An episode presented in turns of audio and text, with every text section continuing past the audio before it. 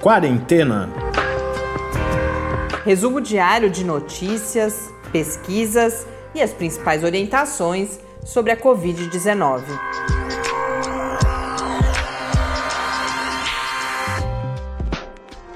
Quarentena, dia 104.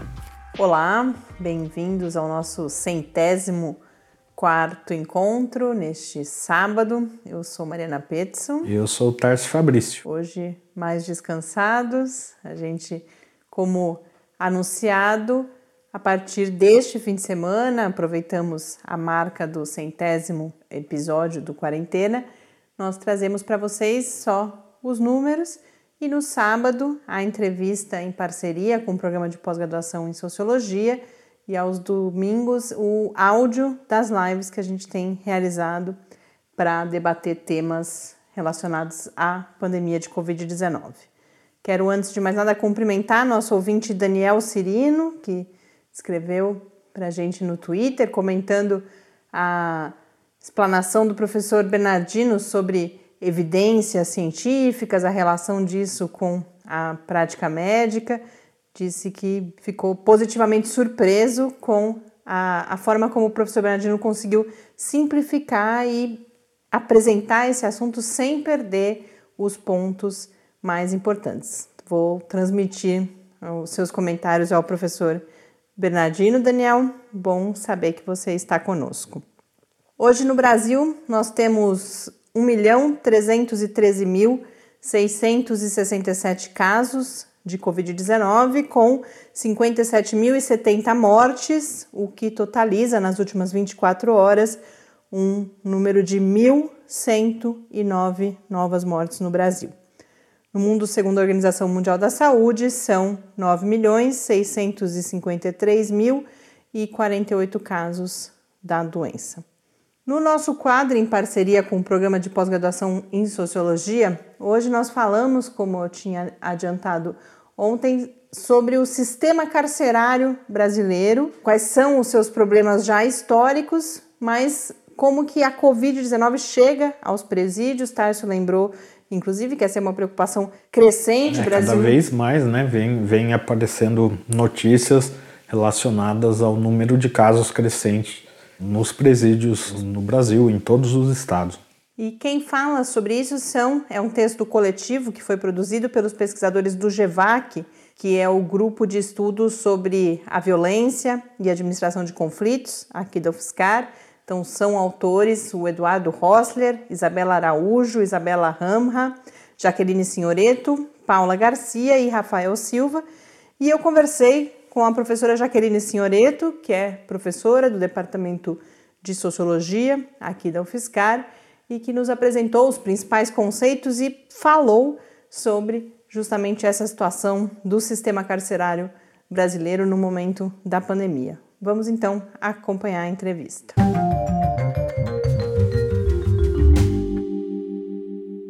Jaqueline, primeiro quero agradecer e registrar que é uma satisfação poder falar com você aqui no Quarentena hoje e trazer essa reflexão sobre o sistema carcerário brasileiro, especificamente no contexto da Covid-19, aqui para o nosso podcast.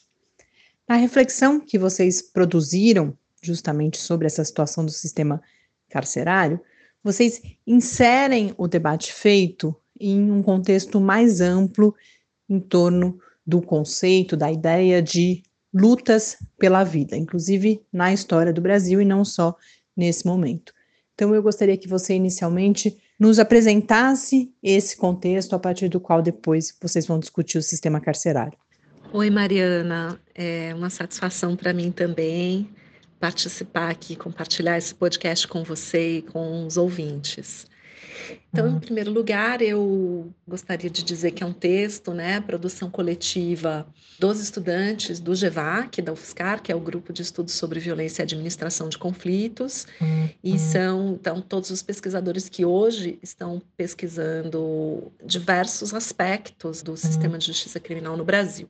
Então foi um texto escrito a várias mãos, né, e que também mostra que durante todo esse tempo também a universidade está se reinventando e descobrindo novas formas de trabalho e também uma forma de mantermos, nos mantermos juntos, né, e tentando intervir para tornar né, a nossa sociedade, enfim, melhor e trabalhar pelo, por uma melhoria das desigualdades. Bom, então é um pouco nesse aspecto que a gente toma o tema das lutas pela vida. Então, nós estudamos o tema da violência e o tema da violência institucional, mas, ao mesmo tempo, também nós sabemos que, desde a formação da sociedade brasileira, sempre houve uma resistência à violência institucional. Então, hoje em dia, a gente é, se depara com análises né, que usam o conceito de necropolítica, que seria a produção da morte em larga escala ou a produção de políticas públicas que visam a morte ou que visam a eliminação de um grupo da sociedade. Então, esse foi um conceito que é, ele aparece pela primeira vez na obra do Michel Foucault, depois é, existe um sociólogo africano chamado Mimbembe, aquele Mimbembe que trabalha a questão da necropolítica no contexto das guerras civis é, nos países africanos e trabalhou também no contexto dos territórios ocupados na Palestina, né, onde você tem políticas públicas que produzem a morte sistemática de, de determinadas populações. Então, aí tem todo um debate sobre, né, antes o Estado trabalhava para maximizar a vida e hoje você tem estados ou é, ações políticas estatais né, que disseminam a morte em larga escala. Então, o sistema prisional no Brasil hoje, ele pode ser lido nessa chave. Mas para mim também é muito, para nós lá do GEVAC, é muito importante pontuar que sim, existe uma necropolítica, mas isso não é fechado e a sociedade também não aceita isso de maneira uniforme. Também existe muita luta pela vida, também existe muita luta para valorizar a vida, para sobreviver, e todas as pessoas que agora nessa quarentena estão abrindo mão né, de fazer todas as atividades que lhe dão prazer, que lhe dão satisfação, é, e que não estão fazendo, elas estão lutando pela vida, e não apenas a sua, elas estão lutando de uma maneira coletiva para que também as outras pessoas que precisam se expor, né, todos os dias, os trabalhadores dos serviços essenciais, os trabalhadores do sistema prisional, por exemplo, né, que eles possam ter oportunidade de circular num transporte mais vazio, em ambientes mais né, preparados. Então, já bem existe muita luta pela vida, né? E o tema prisional aparece para nós nessa chave também, porque todos nós estamos experimentando uma experiência de confinamento, né? E só que para alguns o confinamento é um pouco mais voluntário, né? E para outros é totalmente voluntário, mas a gente fica se imaginando, né, trancado num ambiente fechado, sem poder sair, sem ter as condições de, enfim, cuidar da sua saúde, de ter é, alguma resistência contra o vírus. Então, para nós também pareceu um momento interessante, né, de chamar atenção para as pessoas que estão vivendo esse confinamento compulsório e as condições em que o sistema carcerário trabalha no Brasil. Jaqueline, justamente que condições são essas? Que presídios, que sistema carcerário a Covid-19 encontra? O Brasil é, como vocês registram no texto, o país com a terceira maior população prisional e com uma superlotação desses presídios que já antes da pandemia levava à prevalência de uma série de outras condições de saúde. Além dessa questão, que outros aspectos você destacaria nesse momento dessas condições que a gente encontra nesse sistema carcerário e como isso se relaciona então com a chegada da pandemia? Então, Mariana, eu não sei se é, o nosso ouvinte é, tem bastante conhecimento sobre o tema, mas a maior parte das pessoas não tem uma visão do que está acontecendo no plano das políticas de punição no Brasil e no sistema prisional. Então, nos últimos anos, houve muita demanda para acabar com a impunidade, para endurecer as leis, para endurecer as penas, né? E muitos deputados que foram eleitos com essa pauta de endurecimento das leis, né? Então, o que aconteceu é que nos últimos 15 anos a população prisional no Brasil ela só aumentou. Então fala-se muito de impunidade, mas a impunidade ela está em relação a alguns crimes e algumas esferas. Mas o que a gente foi acompanhando, na verdade, é o crescimento do sistema prisional, a inauguração de muitos presídios, especialmente no estado de São Paulo, né? e um crescimento assim muito importante do número de presos. Bom, e, e esses presos eles estão nas penitenciárias. É, a gente fez é, o perfil, né?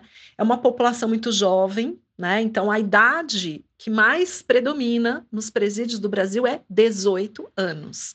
Então, vamos dizer assim, a primeira ação que o Estado está tomando é realmente diante de qualquer tipo de desvio de conduta de um jovem é realmente colocar na cadeia. Essa população vem de bairros pobres, essa população é uma população que não teve acesso à justiça e não é uma população que cometeu crimes graves. Então, isso é muito importante da gente compreender, né? A gente tem aquela visão, nossa, as pessoas mais perigosas estão na cadeia. Não é verdade. A maior parte da população prisional cometeu crimes de leve ou média gravidade, né? E, em geral, crimes patrimoniais ou comércio de drogas ilegais. Né? Então, as pessoas não estão lá por crimes extremamente violentos, elas estão lá pelo funcionamento de um sistema punitivista, né? Que prende por pequenos furtos, que prende por questões de drogas, né? Então, a segunda coisa é que esse sistema inchou muito e a maior parte dos estados brasileiros não construiu novos presídios. Então, você chega a ter lugares no Brasil que existem sete pessoas ocupando o lugar que foi projetado para duas pessoas. Você tem lugares de celas que foram projetadas para ter três ou quatro pessoas que têm 20, 25, às vezes até 30 pessoas. Então, não existe circulação de ar suficiente, não existe abastecimento de água suficiente, né? Aqui no estado de São Paulo, como é, os presídios foram construídos em cidades pequenas, então nós somos do interior, a gente vê, né, que nas cidades do entorno sempre tem presídios grandes, às vezes a rede de água do município não está preparada para aquilo, e especialmente a rede de esgoto das penitenciárias, que vai né, para ser tratado no esgoto das cidades pequenas, ela não tem condição. Então, os detentos não têm acesso à água, às vezes eles ficam 24 horas, até mais períodos superiores a 24 horas, sem poder lavar as mãos, não tem para onde sair dentro do, do, do, do presídio. E as pessoas ficam confinadas basicamente nas celas, porque não existem programas de trabalho, de estudo, eles existem, mas nesse momento ainda mais eles estão mais controlados ainda, né? A maior parte dos insumos que entra em termos de produtos de higiene e remédios, por causa da superlotação é, e também das condições carcerárias, é colocada pelos familiares. Então, são os familiares que levam para dentro das penitenciárias os itens de higiene, os remédios para dor de cabeça, para febre, né? É, tem penitenciárias que recebem a visita de médico, às vezes uma ou duas vezes por semana só, e num contexto ainda. Então, pra, só para a gente ter uma ideia, né? Existem doenças dentro do, do, dos presídios que são doenças que, para a população brasileira em geral, já são controladas existe 8, 28 vezes mais casos de tuberculose dentro das penitenciárias do que fora. E a mortalidade por doenças dentro da penitenciária, das penitenciárias no Brasil é muito alta porque os serviços de saúde não dão conta.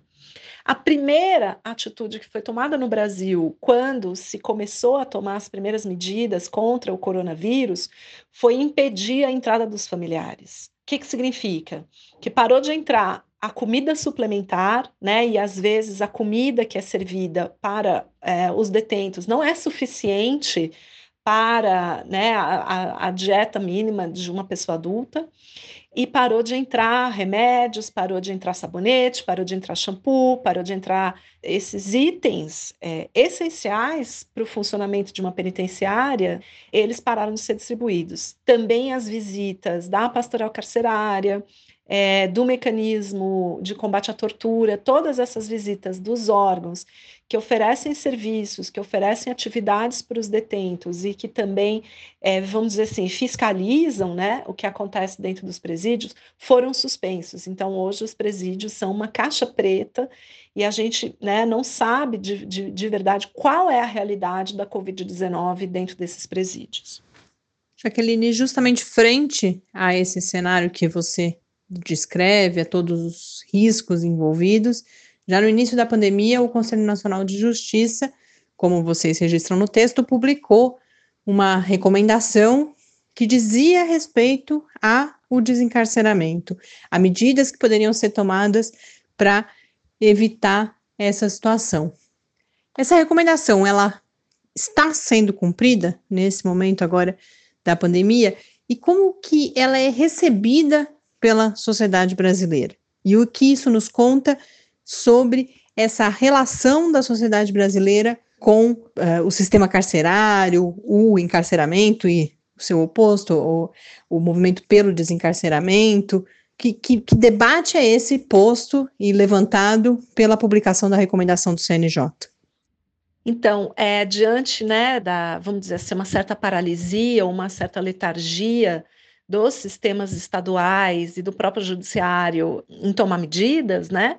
O Conselho Nacional de Justiça fez essa recomendação, mas ele não tem atribuição de obrigar, né? Porque os estados têm autonomia e o judiciário também tem autonomia. O conselho apenas ele estuda a, as questões e faz recomendações.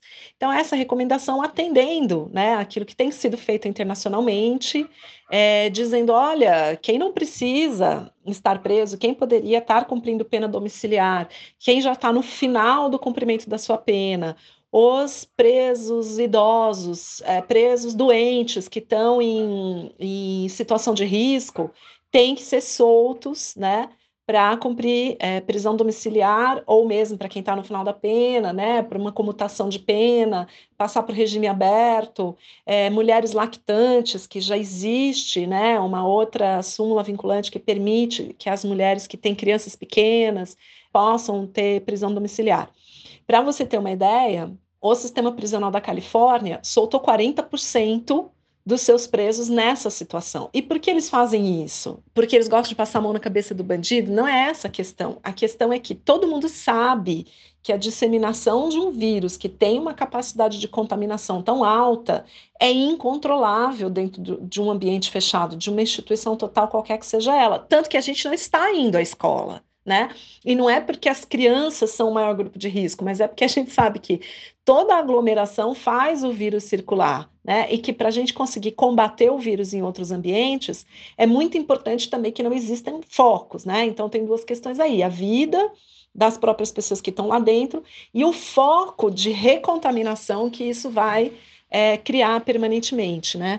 Então, atendendo a essas medidas internacionais e conhecendo o problema local, aquilo que a gente está falando. Também existem lutas, né? Para controle da pandemia, lutas pela vida, que agora passam por olhar para esses grandes focos. Se as escolas estão fechadas, os presídios também têm que se mobilizar, né? Mas houve muita resistência.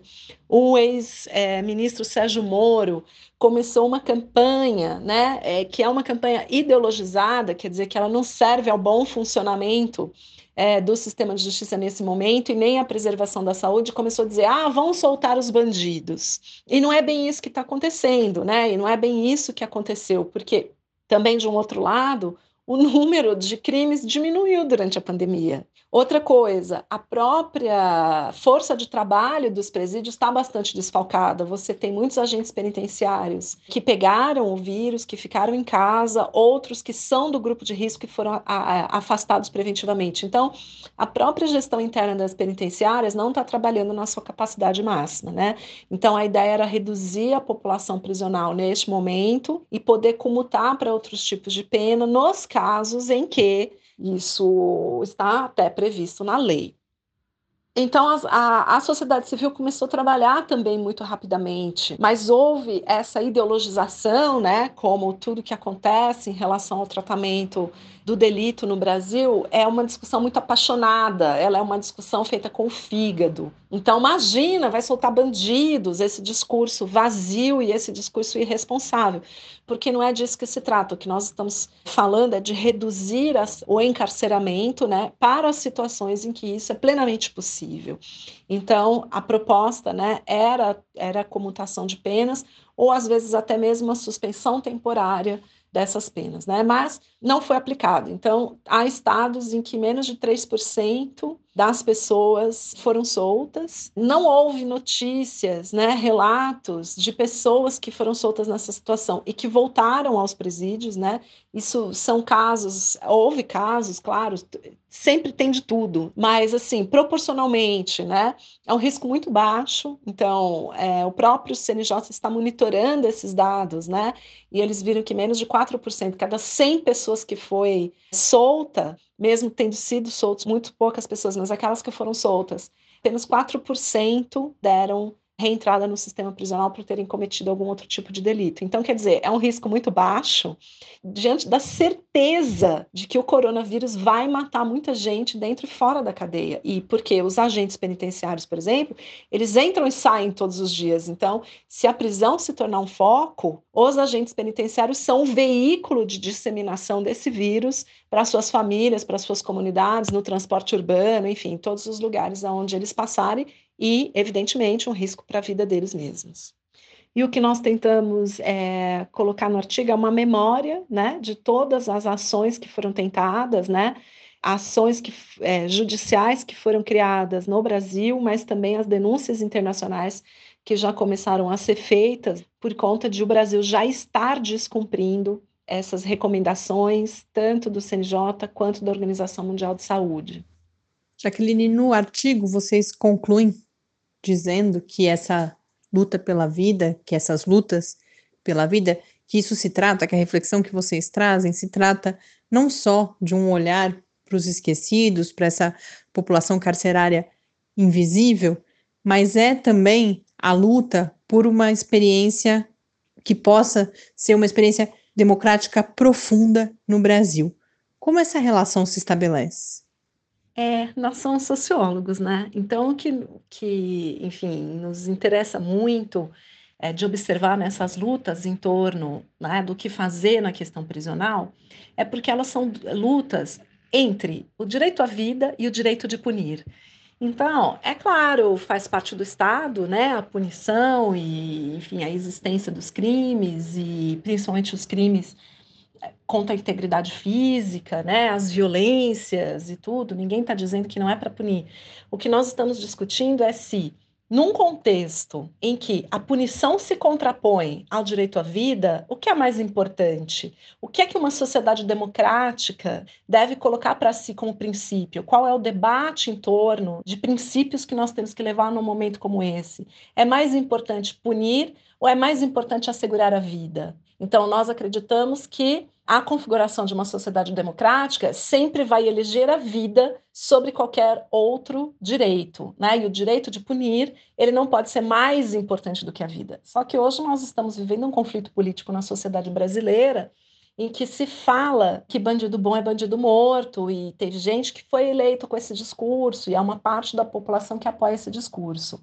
Só que ele não é um discurso majoritário, não é todas as pessoas que concordam com essa ideia. Também existem lutas democráticas no Brasil, também existem lutas para punir com respeito à lei, com respeito à Constituição, com respeito aos direitos humanos. Então, nós mostramos, tentamos mostrar nesse nosso artigo que o debate né, em torno disso, em torno das ações que foram criadas e das lutas da sociedade civil, é um debate sobre democracia, é um debate sobre qual o valor mais importante. Punir não pode ser mais importante do que viver, porque na medida em que a punição resulta na morte e que a punição propõe a morte, ela inclusive perde o seu sentido ético. Então, ao punir, você está matando, né? E o risco de que as pessoas que foram condenadas por furto, condenadas por uma pena de quatro quatro anos, condenadas por uma pena de seis anos, morram, é uma coisa extremamente grave, porque então a, a, pena de prisão ela é uma pena de morte.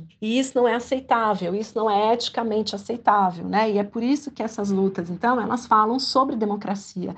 E elas são lutas éticas para consolidar o, o, novas fronteiras para o direito à vida no Brasil.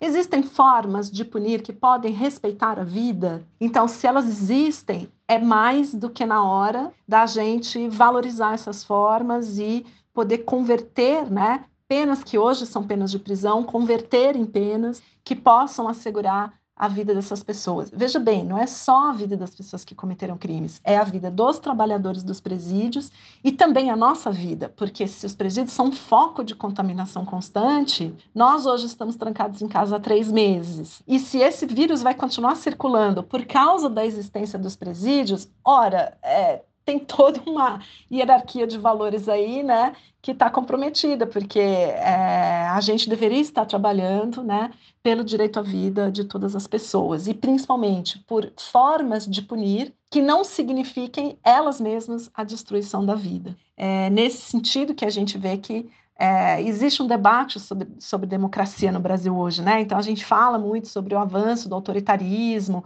e tudo, mas juntamente com o avanço desse autoritarismo, as lutas estão sempre sendo feitas, né, por setores importantes da sociedade e o trabalho da sociologia é mapear essas lutas e tentar é, mostrar a conexão, né, que existem entre esses temas que aparentemente são setorializados, né, mas que eles todos estão falando a respeito da luta por democracia e da ampliação dos direitos humanos no Brasil. Jaqueline, muito obrigada pela sua participação, pelas informações que você traz e por nos apoiar nessa reflexão tão relevante. Obrigada. Eu que agradeço. Espero que todos fiquem bem e que a gente saia com uma democracia mais fortalecida de todo esse período tão difícil. Esta foi a professora Jaqueline Senhoreto que nos traz um quadro com muitos detalhes e, e, associado a outras questões de direitos humanos, de, de formas de enfrentamento da Covid-19. Então, sem dúvida nenhuma, nos ajuda a olhar agora para os números, para essa situação dos presídios, que é um tema que a gente quer trazer mais aqui no Quarentena. Hoje é com isso que eu encerro mais esse episódio do Quarentena. E a gente volta amanhã com a atualização dos números. Vai ter poema, o poema já está garantido, porque duas ouvintes mandaram sugestões para a gente. E a primeira live que nós fizemos, mas amanhã eu apresento direitinho. Um bom descanso para vocês também e até amanhã. Até amanhã, fique em casa.